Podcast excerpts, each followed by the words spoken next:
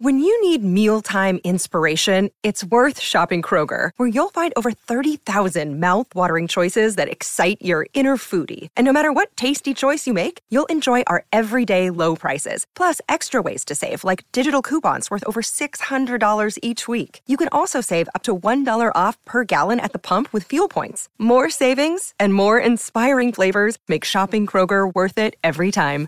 Kroger, fresh for everyone. Fuel restrictions apply. This episode of When in Romance is sponsored by TBR, Book Riot's new subscription service offering tailored book recommendations for readers of all stripes. Have you been dreaming of a stitch fix for books? Now it's here. Tell TBR about your reading preferences and what you're looking for, and sit back while your bibliologist handpicks recommendations just for you.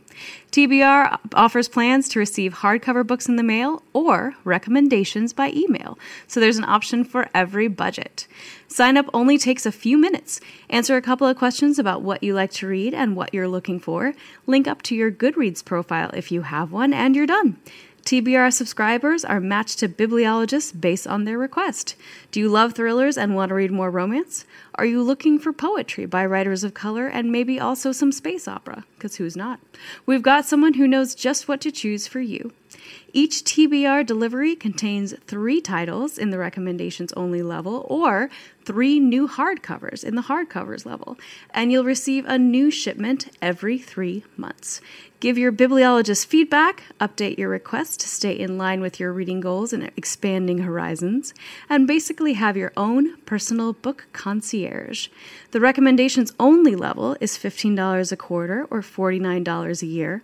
Hardcovers are $75 a quarter plus $4.79 in shipping, and annual subscribers receive free shipping. Recommendations only is available worldwide, and hardcovers are available in the United States.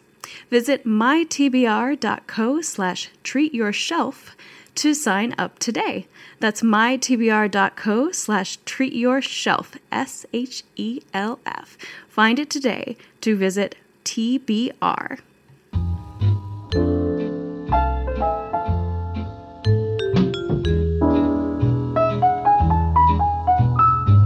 Hello, and welcome back to When in Romance, everyone's favorite place to talk about romance novels and maybe some other stuff, but not like your romantic life because we can't help you with that.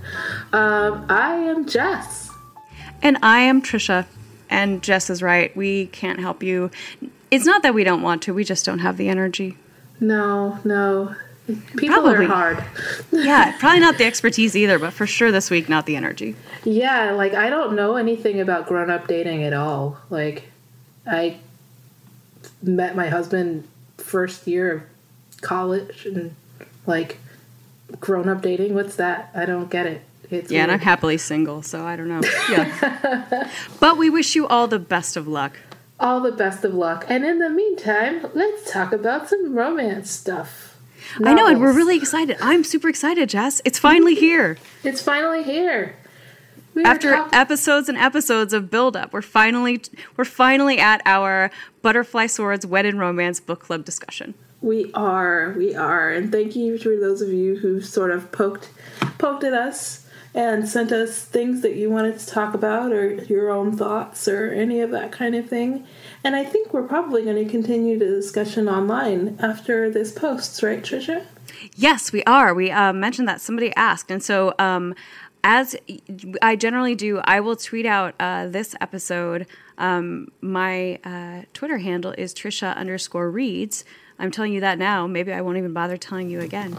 Um, and Jess's is Jess is reading all one um, so word. exactly. So we'll make sure that it goes on there, and then we'll we'll try to make an effort to um, continue it on Instagram as well, because uh, somebody specifically mentioned that they are sort of avoiding Twitter these days, which fair enough. Fair. Um, and so my Instagram is at Trisha Haley Brown. And mine is Jess un- underscore is underscore reading. I know we threw you off because we, we don't usually do it that early, but we do actually. So we'll make sure that we have a thread on both of those places um, within a day or so of this episode going up on October 8th.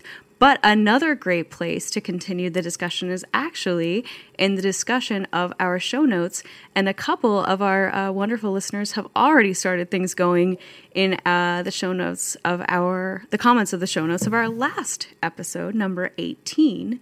Um, I will actually start uh, the the first discussion because someone um, followed up uh, on a different note. Uh, Paige was kind enough to weigh in and agree with Jess that probably um, the reason that all of the romance books, as I sort of vented about on our last episode, that all of the holiday, specifically all of the Christmas books, for some reason come out in September and October. Paige agreed with Jess that it is because everything around us jumps into the holidays very quickly that all the Halloween stuff is already out, and as she said, it just avalanches from there. Um, Yeah. Although Paige is committed to not reading the Christmas stories until the day after Thanksgiving, um, which I have a lot of respect for. Um, but uh, oh, and actually, to be fair, Paige and I got the same result in this vampire soulmate test, which was. Even though I asked Jess if uh, True Blood or the Southern Vampire series by Charlaine Harris was um, an option in the vampire soulmate test that we talked about last time, Paige and I both got Tara Thornton. So obviously it is. Yes. Uh, but um, Rachel got the same result as you, Jess. She did. Gotta love those Brides of Dracula. Mm-hmm.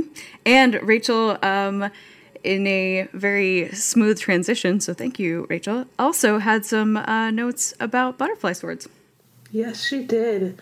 And I would love to talk about some of those things because they are definitely things that uh, I noticed as well.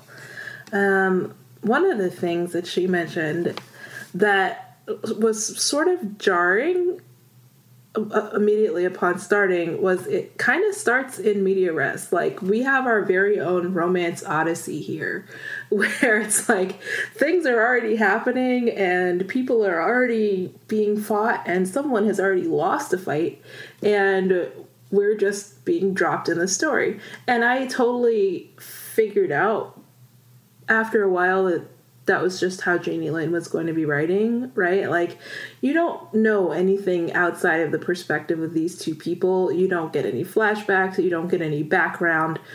You're in the story as it's happening, and that's it. That's all you get.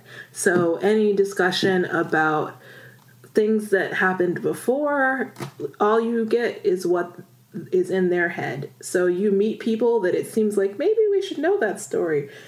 I was telling Trisha I was digging around looking to see if I had missed a book, like if Butterfly Swords maybe wasn't actually the first book, and another couple had had a book because they were so rich, their characters were there and present and full, and it was like they have like we should know their story already, right? Like they why am I just sort of discovering them as we meet them? Well, and this is interesting, right? Because it's a thing that happens in romance fairly frequently is that you'll pick up a book, you'll be reading, and you will, you know, run into family members or run into another couple, and you'll think to yourself, well, yeah, sure, because this is the third book.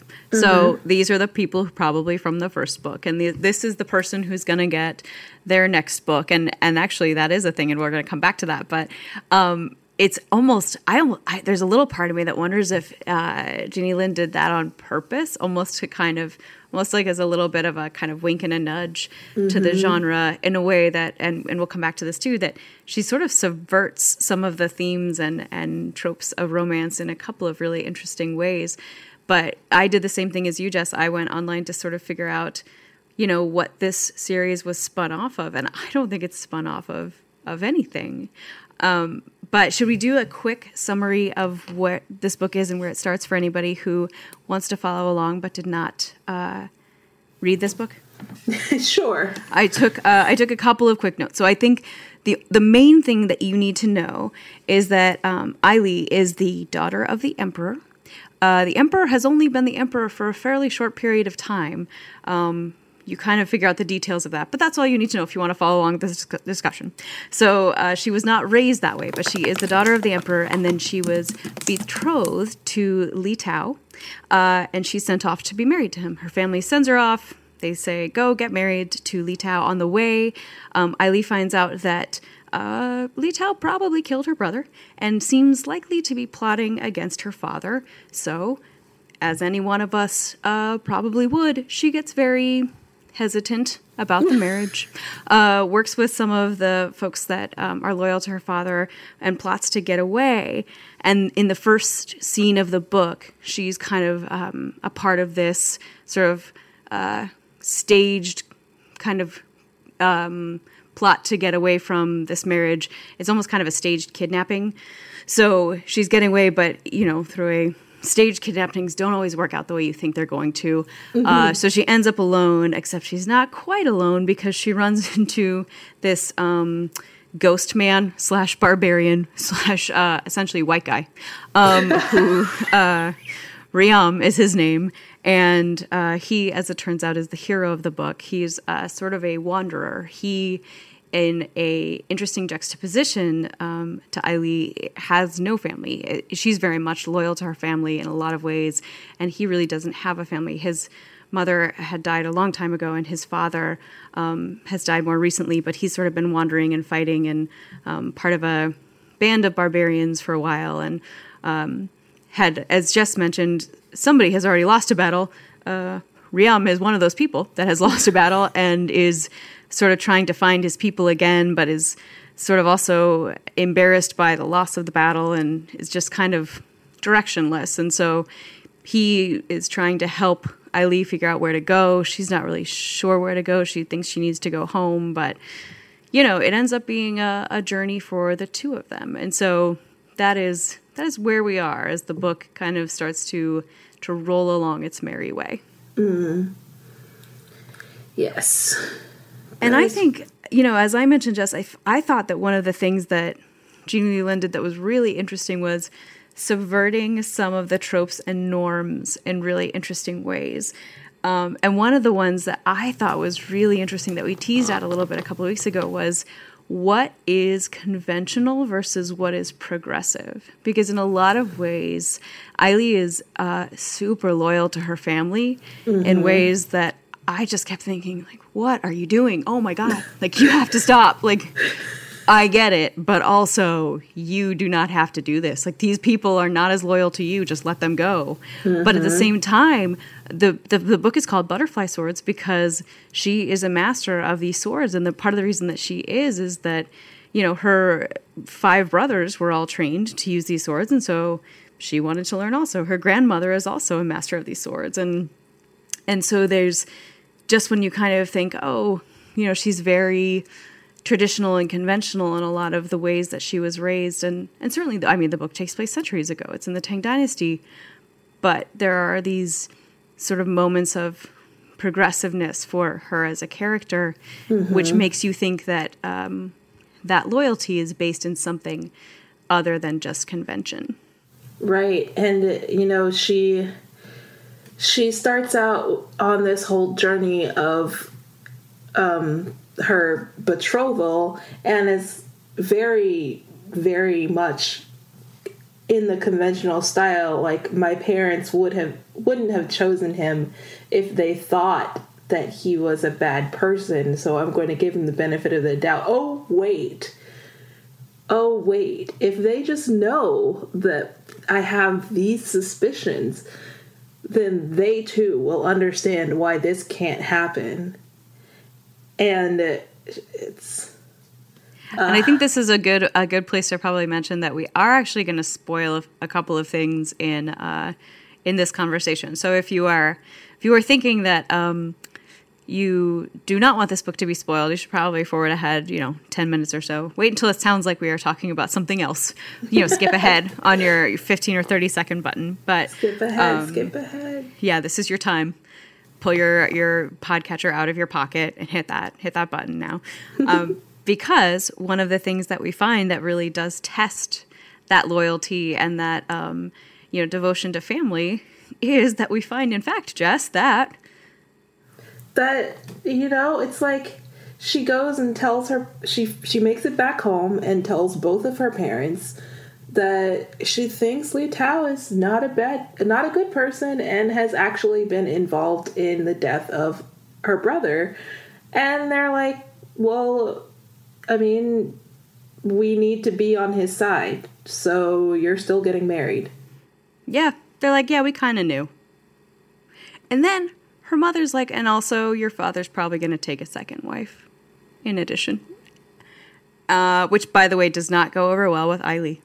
No. Um, and so I think that's a it's an interesting way of um, kind of again challenging some of these themes of loyalty and family in an interesting way because they're already being challenged a little bit by the fact that um, Ryam doesn't relate to them in the same way. He is not as close to his family as she is to hers. And so he already is a little like, I don't know, I'm not really sure that I get this. But then when they get pushed again by the fact that for the first whole first half of the book, she's like, just let me get to my family. I'll explain to them. They'll get it. This will be fine.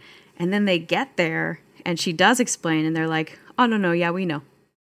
Yeah. And then, you know, it's it's devastating and and that like so every, every basically everyone in this book is a warrior of some type right? Even even Eileen's mother and grandmother have the ability to protect themselves from other people in their own ways. And uh, you know Ryam is is a fighter. He's a soldier. He's a leader of soldiers. But he's not quite warlord material like Li Tao is. Like he is a man who like rots fear into an entire region of China, right? Mm-hmm. So the thought that having this kind of person on your side is a good reason to marry your daughter off to him, even if he might have been responsible for the death of another of your children. I, I don't know if I would be as loving as the two continue to be, even when Eileen is angry at her father. She's still like so, so mildly angry. Yeah. It's interesting because I think there's also an element of disappointment. So I think the thing that one of the things that's interesting to me about this book, and I mentioned it a little bit a couple weeks ago, is that a lot of this book is just the two of them. Mm-hmm. You don't see, um, it's almost sort of uh, a little bit like the Odyssey in that way, in that it's it's very much a a journey. It's very much. I think I said this a couple weeks ago. It's a road trip romance in a lot of it ways. It really is. They are journeying. They run into a supporting character at a time, and there aren't that many people that you see more than once, but you do see. Um, so, you know, about halfway through the book, they come to this realization that um, Eileen's family knows what's going on, and then they continue to keep moving because they she realizes she can't stay there and she although she's not ready to kind of break away entirely from her family she knows she needs to keep on moving and at least give them some time to i guess change their minds or you know whatever else um, and at the, I guess, you know, fast forward, fast forward, keep journeying, etc. And then at the end of the book, this was a, I, I don't, how did you feel about the ending, Jess? I, it took me a little time to kind of understand what happened. How would you explain the ending? So you've got the ending. You've got everyone in one place at one time. You've got Eileen Ryam. You've got Li Tao, who's basically come after them and retrieved Eileen. You've got the Emperor and his men, and you've got them all sort of standing in a circle. And of course, there's a challenge, right? Because there mm-hmm. has to be a challenge because men who own swords, well, Ryam doesn't actually have one anymore. Um, but still, you know, but still, there's one know, available to him. Yeah, they they have to fight each other, and in the end, it comes down to an act of mercy, let's call it. And then there's this very strange conversation between Ryam and the Emperor, which is kind of like, you're worthy. So Because he's beaten Li Tao. Because he's beaten Li Tao. Not because of anything else, him helping his daughter, him trusting her, him being, you know, the person he is but as a fighter, he's worthy. So why not be a fighter for the emperor, basically? And you know, I've got this region that needs someone to look after it. La di da. Ha ha. Wink, wink. Nudge, nudge. You can have my daughter.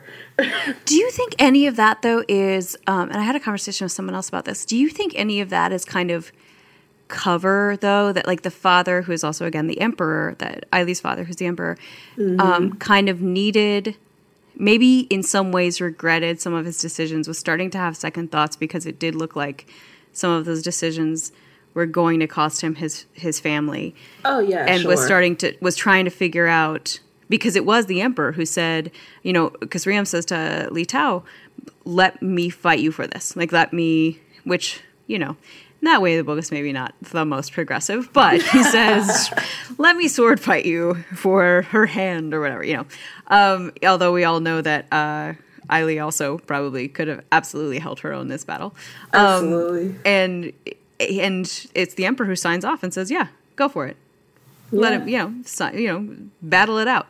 And uh, he doesn't have to do that. He it, that up until that point had seemed entirely committed to, you know, marrying his daughter off for the sake of a political alliance. And until he realized that it wasn't what she wanted. And so, do you think there's a part of that that he's kind of using it as an excuse to say, all right, let's see what happens. Maybe a part of that. Mm-hmm. I think he's still he's still very much um, a, str- a strategist mm-hmm. because there like there's not a part of this book except for the whole like taking on a second wife, which kind of just like doesn't happen for whatever reason at the end. Like mm-hmm. there's thoughts of it, or maybe it was just kind of mentioned and then never thought of again. Who knows? Um, but, you know, there's the battle between the strategist trying to keep hold of his, his nation and the father who does actually love his daughter and, mm-hmm. you know, is proud of her for whatever reasons. And. Well, we know the reasons, but yeah. it, it's unclear that he would know the reasons. Right. and you know, wants to maintain some connection with her. So, you know, he, there's definitely some element of using the things that happen in the end to say, oh, so maybe I don't particularly need to marry my daughter off to Li Tao to have him on my side, but I can still intimidate him a little bit. Hmm. Yeah.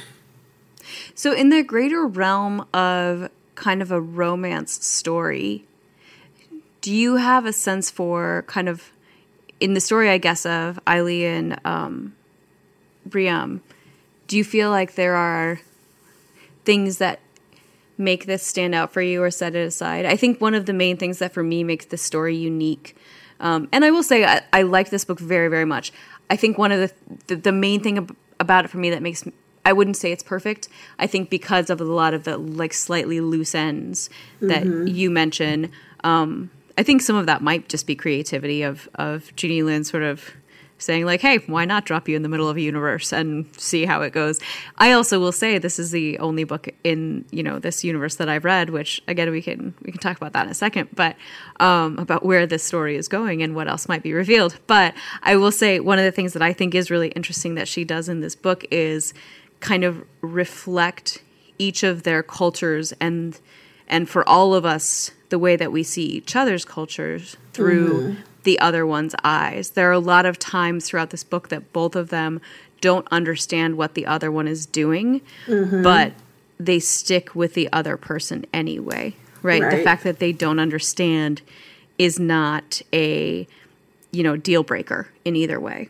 Right, because what starts out as kind of a, a a handshake agreement turns into a connection really quickly and neither of them really understands why but they they go with it and they trust their guts and they they hope that what their guts say is not going to get either of them killed. Yeah and there's i think a mutual respect and a mutual trust Mm-hmm. That even if they don't necessarily understand what the other one's doing, they trust that there's a good reason behind it. Right. Right. And that that happens I mean like you said, like they are they are the only people for a lot of the book and it, it's great to see how that evolves from like I'll fight you for it to mm-hmm. to like this like need to like be aware of the other one's existence. Like even when everything has hit all the fans and people are being captured and some of them are making potential plans of suicide like they have this connection and they sort of know exactly what the other is doing.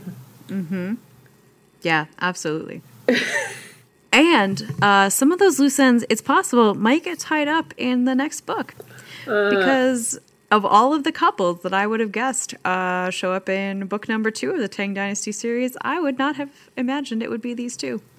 No, no, I I read that and had to go back and read it again, and then go to my book and my butterfly swords and verify that that was the character that was in butterfly swords. It wasn't another person with that name, and then go back again and read the description and just scratch my head and think, okay. So one of the supporting characters that we didn't mention in Butterfly Swords is uh, the former emperor. So we mentioned that Ai father has has not always been the emperor. The former emperor has a consort named uh, Ling Suyin, um, and she is renowned for her beauty. She's apparently the ultimate seductress, and um, and Ryam come across her. Ryam apparently has known her. Uh, as far as we know, not in the biblical sense, uh, but just as a friendly person. Uh, yeah, exactly. They're friends, uh, hanging out. And so they stay with her for a while. She seems lovely. Um, mm-hmm. She's quietly living alone in the woods in this beautiful place. And they stay with her for a little while until. Um, unfortunately, the the you know band of Li Tao's folks come after Ai Li and they have to leave, and so she's one of the supporting characters who we come across very briefly and then sort of never hear from again until book number two. She's one of the people in the book who you come across and you think, oh, yeah, she's definitely going to get to be the heroine in one of the books in the dynasty. That she's not the surprise. The surprise, I thought, Jess, was the hero. The hero. No one other than good old warlord Li Tao. Li Tao, fiance slash warlord slash probable killer of Li's fourth brother, uh, is Although the hero. He, he, does say that, like, if he had done it, he would have told her. Like, oh, I, that's true. So I, that's a good point. So he didn't actually do it, but the fact that he had the potential to do it, he probably even thought about it.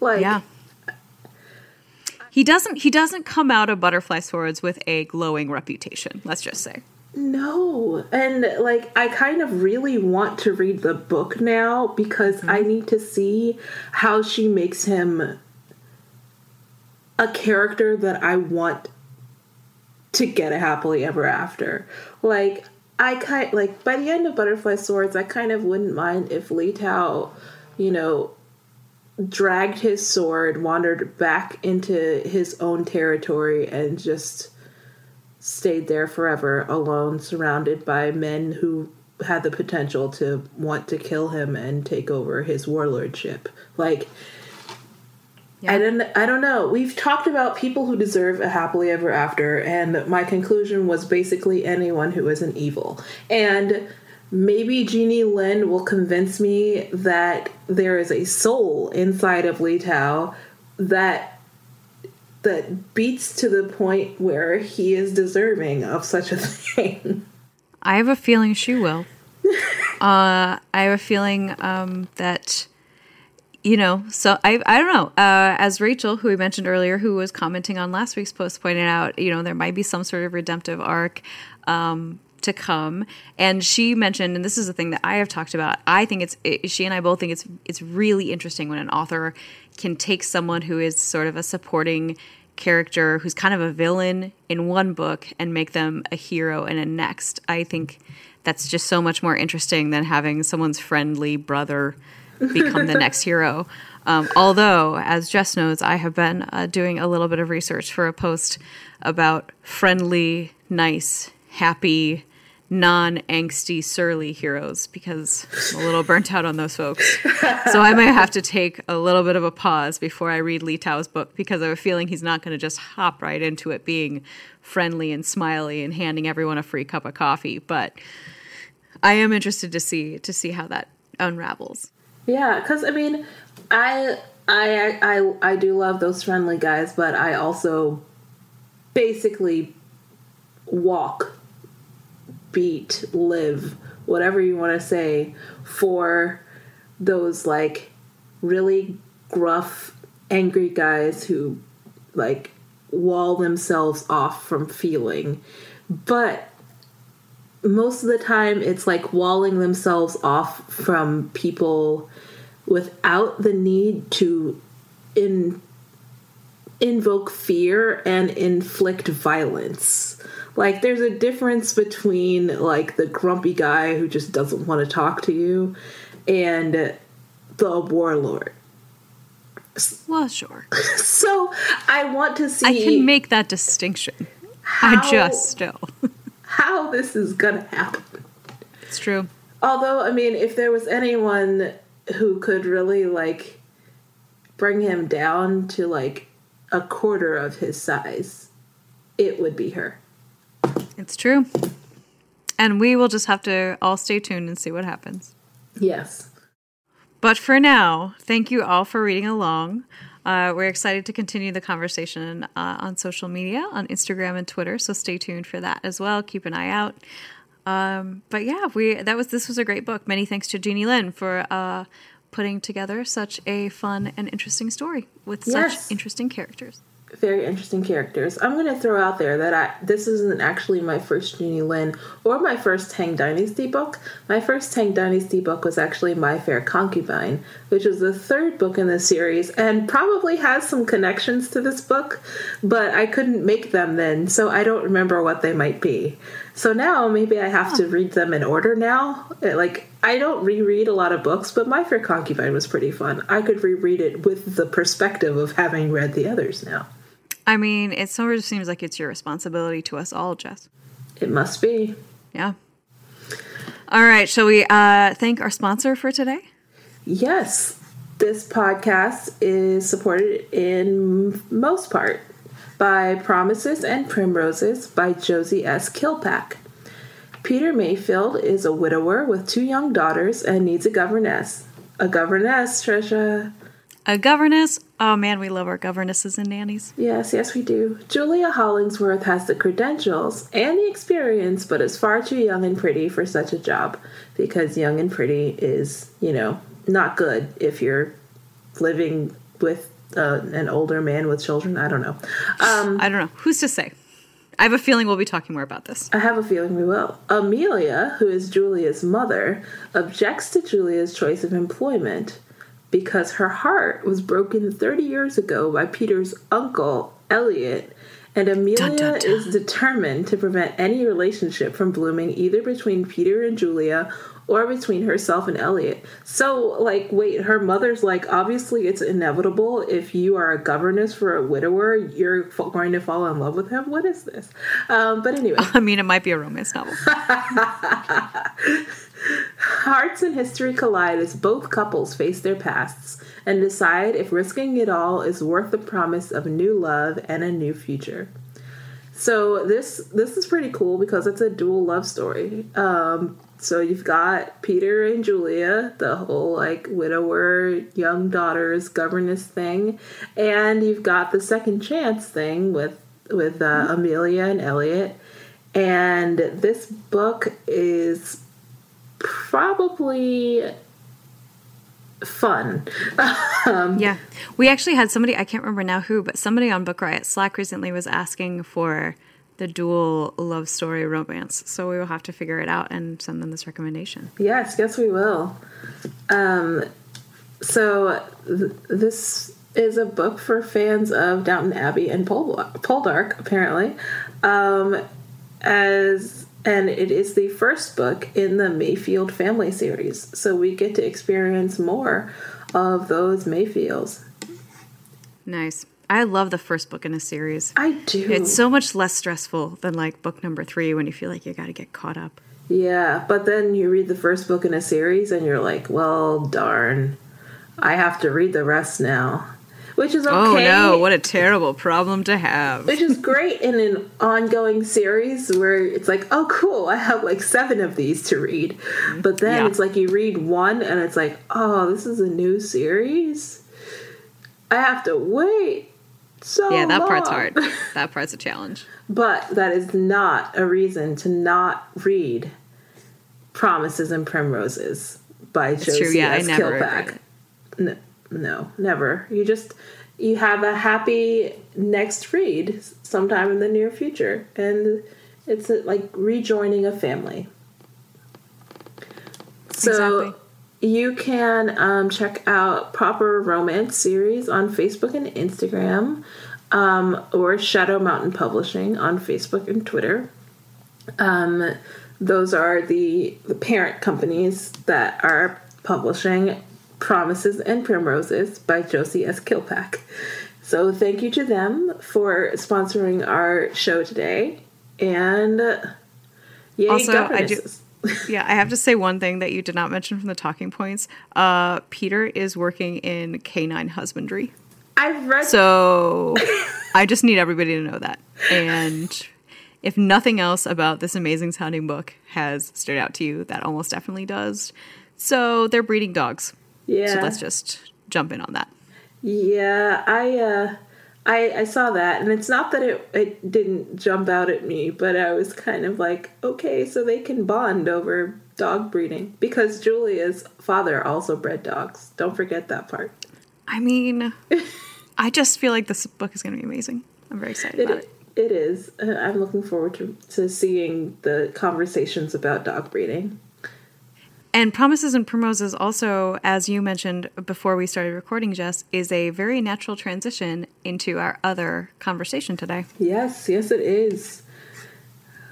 What what shall we talk about, Trisha? What shall we So I mentioned to Jess that uh, I had happened partly through somehow me ending up reading all of these books about nannies and duchesses and etc. Uh, not duchesses, um, Governesses. governesses. Yeah, not the same. The I get very confused when I read British historical romances. uh, nannies and governesses that I had um, somehow, and even beyond those books, ended up reading.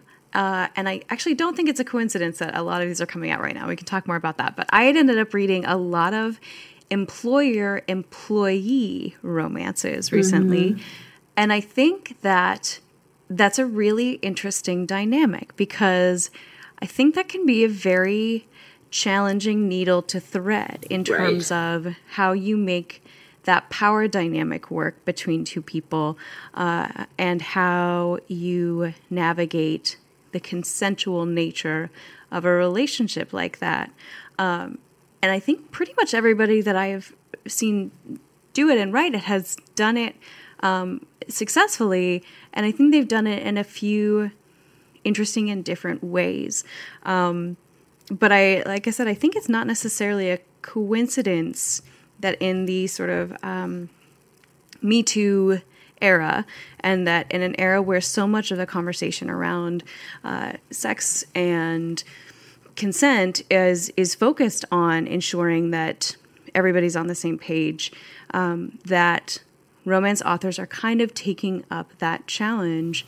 Um, I wasn't really surprised by that. I think you could assume that authors might shy away from it, but it doesn't really surprise me knowing what I know and what I know you know about um, authors in romance being feminist and being progressive, um, people being willing to kind of say, no, there actually is a, a way to write this kind of book. And there is a way, you know, I think there's, I think people can be inclined to sort of say, oh no, well, you know, there's no way to write a story that's consensual between people that have a complicated power dynamic. And I think a lot of authors have really risen to the challenge and said, no, you can write this. You can do this. There's a way to write interesting, consensual, fun sex scenes, even when the power dynamics are complicated. Um, and I, I think it's kind of cool that we're seeing people starting to do that. Yeah, totally. And like when you mentioned this topic, I had to think it's like there's a difference between people who work together, like they they are under the same auspices, and people where someone is in the other's employ, like the one person has the money that the other person receives for their services and how that plays out and sometimes whether it plays out when that is their their actual situation um, i was thinking about a couple books that um, don't actually fall under this because it's someone who has worked for them before but doesn't anymore. The main one I was thinking about for this was, um, oh gosh, now I The Wall of Winnipeg and Me uh, by Mariana mm. Zapata, where the hero and heroine used to be a person who paid the other and a personal assistant. And then after she has quit her job, that's when he needs her to uh, help him stay in the country. Ah, uh, yes. yeah, which and I actually do think yeah, we'll we'll have to consider maybe doing another conversation another time about different complicated power dynamics because there are other really interesting ways and actually maybe marriage of convenience is another thing for us to talk through another time, but um but yeah, it's the the power dynamic of employee employer is a really unique one because I did the same thing. There were a couple of books that I considered, and you and I tossed around a couple of titles where we sort of said, is this actually the working relationship? And I actually sent you a note today. I couldn't remember. Um, um, gosh, what is the a second? Uh, it's not wrong. Is it wrong to need you? The second book in the Alisha wrong Wife Forbidden Heart series. Yeah, yeah. I couldn't remember if in that book.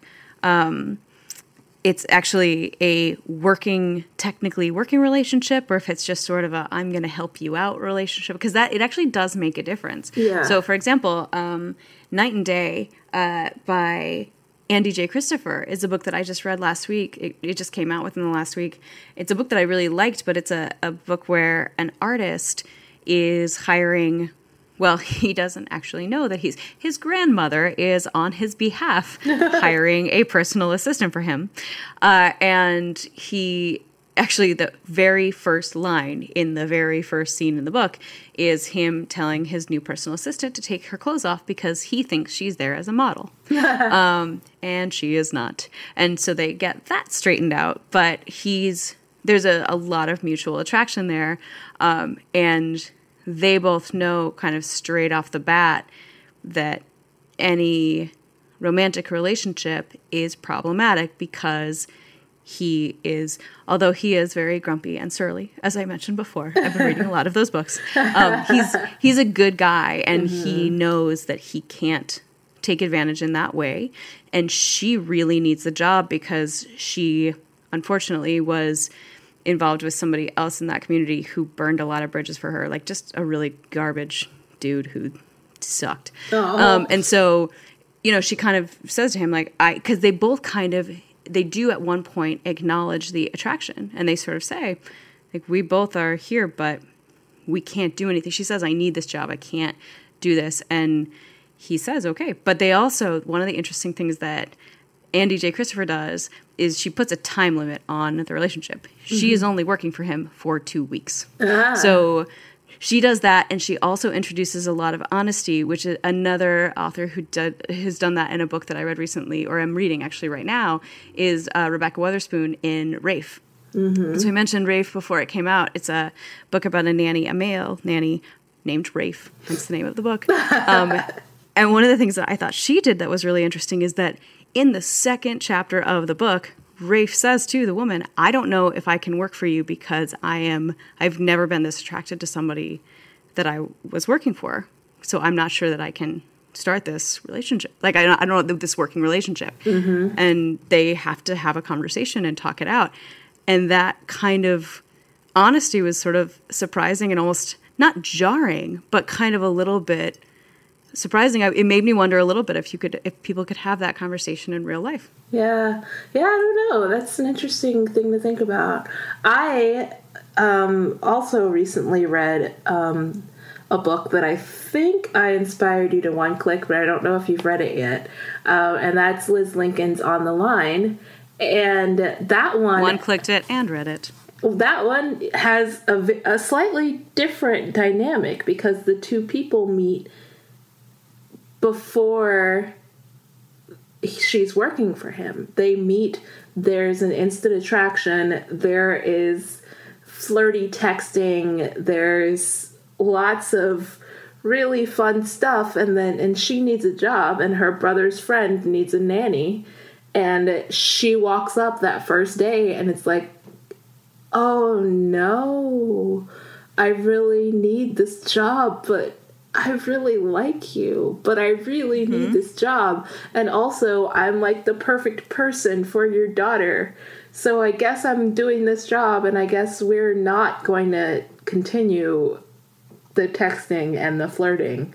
And they're actually really good at that whole like this is not what's happening. We are going to live together as a dynamic unit of father daughter extra and uh, I'm not going to make this uncomfortable for you because my daughter loves you as a nanny. Mm-hmm. So yeah, there's that like that whole situation. I was fascinated by. It's like, oh, so this isn't going to be one of those things where they just do it all in secret. I mean, there's things that happen but it's like they are consciously working to make this not that. Yeah. Well, and I think that's a good example. And um, it seems like Rafe is headed in that direction. And Untouchable by Talia Hibbert is another book where it's a nanny employer situation. Like I said, somehow I fell into this rabbit hole of all of these nanny books um, where there is a very honest conversation and also a sort of slow progression despite that acknowledgement of moving into the relationship in spite of that. And then again, it's kind of a every author that we've mentioned so far has pulled it off and done it in a way that sometimes they hit some bumpy moments. Mm-hmm. Uh, but it has always it has generally obviously it works out. There's a happily ever after. Mm-hmm. Um, but you know, people everybody's consistently ensuring that everybody else is on the same page. There's a lot of consent. There's a lot of conversation. There's a lot of honesty. I mentioned uh, in a note I sent to you earlier a couple of books wherein um, one person or the other doesn't actually know about the employer employee relationship. So, one example of that is Love on My Mind by mm-hmm. Tracey Livesay, mm-hmm. wherein the heroine in that book um, is uh, so the hero is a brilliant billionaire computer genius, like a way more handsome version of like Elon Musk or somebody. I don't even know. Uh, you know, like whoever, um, Bill Gates, whatever. And he's, but he also, um, you know, he's he struggles with uh, a variety of you know social issues, and um, he's a great guy, but he's he's not he does not do very well when he has to do the big you know Steve Jobs style reveal. So the heroine um, has been hired to help him navigate those situations, but with the knowledge that he absolutely will not accept the help. So she's got to figure out how to help him without acknowledging that her role is to help him. Mm-hmm. And so she starts down that path, but without necessarily any romantic intention, but it takes that turn without him again knowing that his company is employing her mm-hmm. and she gets increasingly uncomfortable with it, but also is trying to balance the thing of if she tells him he's going to lose all the progress that they've made and all of the momentum and which thing actually hurts him more. And there's some really interesting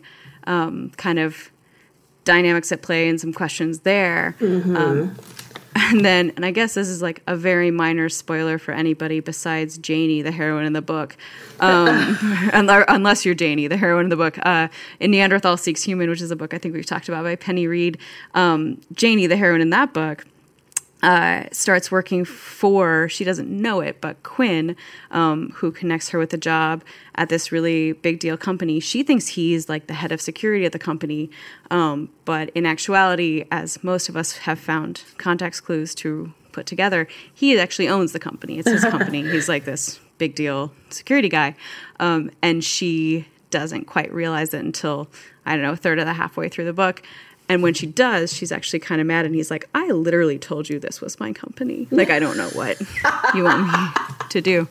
Um, and in that sense, it's kind of played for laughs. And um, it, it's a little bit of a different vibe, but it is a little bit of a different dynamic when, and both of those books came out three or four years ago. So it was kind of a different era.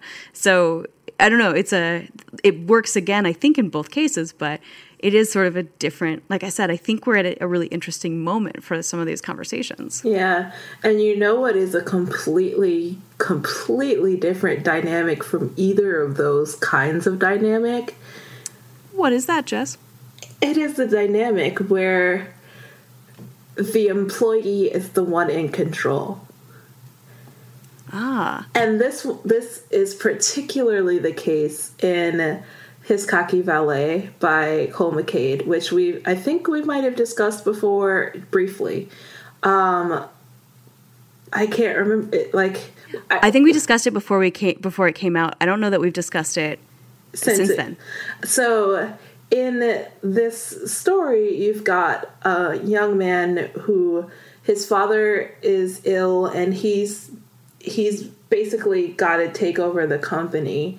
And his buddy tells him to hire what he thinks is going to be a personal assistant, but it's really kind of like a valet.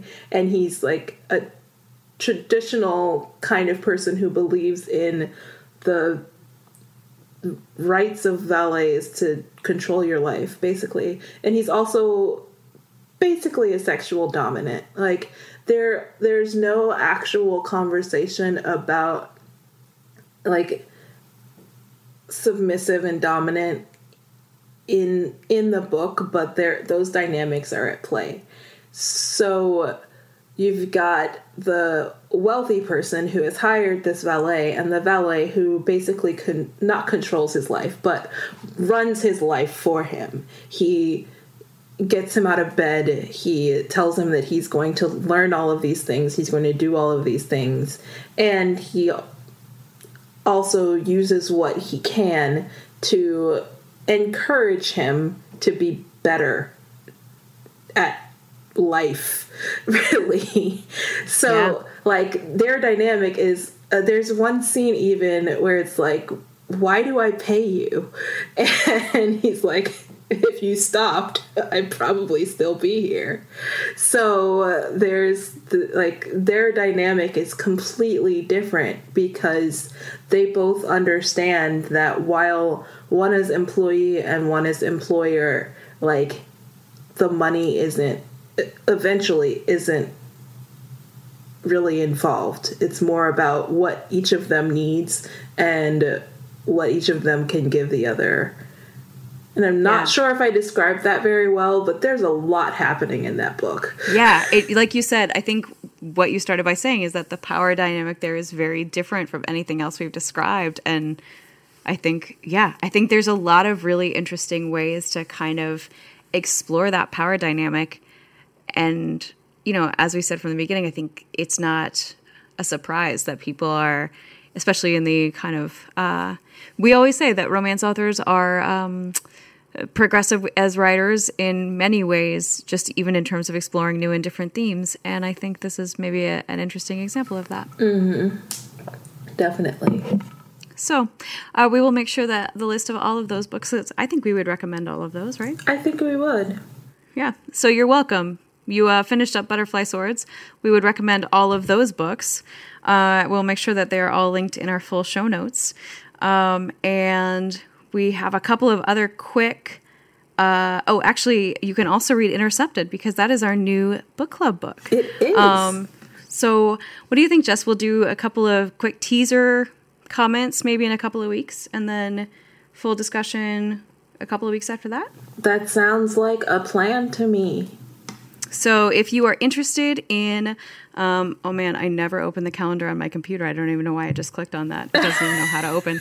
If you are interested in um, sharing a couple of comments or thoughts on Intercepted by Alexa Martin, maybe you've heard of it somewhere along the line, um, feel free to send us a note or uh, tweet or Instagram or whatever else um, between now and on October 18th. We will have our full conversation about it when we record on November 9th. Those episodes will actually drop into your podcast feed on October 22nd and November 5th. Um, but we're excited about that. So feel free to start reading that or one of the billions of books that we just mentioned to you. um, the other announcement that we wanted to tell you is that James Patterson is giving money to booksellers, and you get to tell him which booksellers to give money to. Yeah. So, I- like, that's pretty rad. That's pretty cool. And you can nominate your local bookstore, especially if they happen to be romance sellers, because the indie bookseller that sells romance is rare and we love them. Yeah, I actually have a um, sort of personal commitment that anytime I walk into an indie bookstore that sells romance, I buy a romance novel from them, uh, and just to sort of reward good behavior. But if your local one doesn't, we've talked a ton about the Ripped Bodice. Feel free to nominate them because this is the thing. So we'll link the into the show notes. But until October 12th, so this episode drops October 8th. So you got to hop online, find this link in the show notes, um, and go nominate them. It's they are uh, doing bonuses. It's this they're doing it's for they're, they're giving out two hundred and fifty thousand dollars worth of bonuses in the amounts of seven hundred and fifty to fifteen hundred dollars to individual booksellers. Um, so you have a few more days still, and they're asking you why the bookseller deserves a holiday bonus. You guys know why. Go ahead and like nominate your bookstores. I don't think it's going to take you that long. It's a relatively easy thing. I think that's awesome. Awesome. Uh, yeah, and I mean, obviously, you can donate to wherever you like, but as Jess said, if you wanted to donate to a romance bookseller near you, then maybe more bookstores will start carrying romance books. absolutely. Absolutely. And if you didn't know, you can actually buy online from the Ripped Bodice. So the Ripped Bodice could actually be your local romance bookseller if you wanted it to be. I know. And you know what's a really great thing about the Ripped Bodice? You can buy online books that have been signed. I love buying books. Like, if you follow their events, you can see that they have events where authors are doing releases and they're signing books. Well, sometimes. Actually, usually, Ripped Bodice will keep some of the books that they've signed and you can buy them online. So, I, in Arizona, do have a copy, a hard copy of Hamilton's Battalion signed by all three authors, and it is a precious prized possession. I think that's awesome. I actually bought some books from them. I bought online from them a couple of times. Um, I, especially on their second anniversary, they threw in a bonus used book, and so now I have even more books from them. So Awesome. that's a great option. I probably will nominate uh, if I can nominate more than one book or no- bookstore. I'll nominate them. If I can only do one, I will probably nominate my local bookstore, which actually uh, Politics and Prose on the Wharf does sell romance. So I will nominate them specifically for that reason. Awesome, awesome, awesome. All right. So last thing, I think. I believe Yeah, so. looking through our agenda. Uh, it's Riot Gram season. Yay! So um, we are we are very smoothly transitioning into all the things, as I put in our show notes about how smooth we are multiple times. Uh, if you are listening to this on October eighth, it is Freebie Day. You can Riot Gram whatever you want. So Riot Grams is our Instagram um, mostly, but if you want to do it on other social media, that's fine too. Challenge wherein um, there's a different prompt every day. You snap a picture, hashtag it Riot Grams. If it's a romance, also hashtag it When in Romance. Um, so today's a freebie. Ha- you know, take a picture of whatever you like. Uh, October 9th is Native and Indigenous books. October 10th is mental health books. Um, October 11th, oh, I love this one, is favorite female characters. Everybody. I know you have a favorite female character, especially from a romance novel. Take a picture, stick it online, hashtag it when in romance and riotgrams. Uh, October 12th, classics you love. I mean, Jess, what's your favorite classic romance novel? Uh, Pride and Prejudice, probably. I love that. Hashtag it when in romance. Put it online. and October 13th is favorite book cover. which again, I'm sure you can find yourself a favorite romance book cover. Stick it online. Um, we are excited about it. So you can find our riotgrams to the extent that we remember to stay on top of it. Uh, we already mentioned this at the top of the show, but just so that you don't miss our riotgrams or our conversation about butterfly swords, I am at Trisha Haley Brown on Instagram. And I am just underscore is underscore reading on Instagram. And uh, since we already mentioned Twitter, I don't know, whatever, let's do it again. I am at, oh, now I forgot. Trisha underscore reading, or reads, at Trisha underscore reads. Whatever I said at the beginning of the show, I'm sure it's still true. We are becoming a symbiote of each other. I know, um, I forgot. and I am at Jess's reading, all one word, because I Perfect. got it in time. Exactly. Or feel free to send us an email. Let us know what you're reading. Let us know what you're excited about. Let us know what bookstore you nominated for the James Patterson money, or what you thought about Butterfly Swords, or what your favorite employee employer romance is. I don't know. Just let us know what you're up to. And about Riotgrams, you can totally do backlog if you miss the first six, seven days. Just like post them all seven yeah. at once. exactly. That's the best thing about Riotgrams. There's no real rules. do whatever you want. Yeah, totally. All right. Well, thank you all for reading along and playing along and listening along. Uh, I think that's it for this week, right, Jess? I think that is. Happy reading, everybody, and we look forward to talking about Intercepted with you.